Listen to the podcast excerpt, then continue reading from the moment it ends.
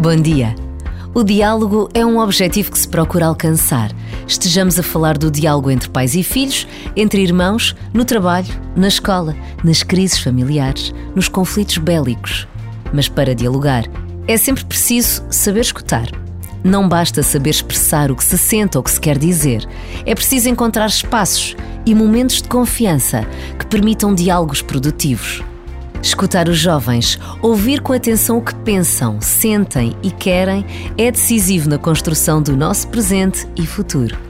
Acolher o maior encontro de jovens que se realiza em todo o mundo é uma oportunidade única de estar com jovens, de os acolher e escutar.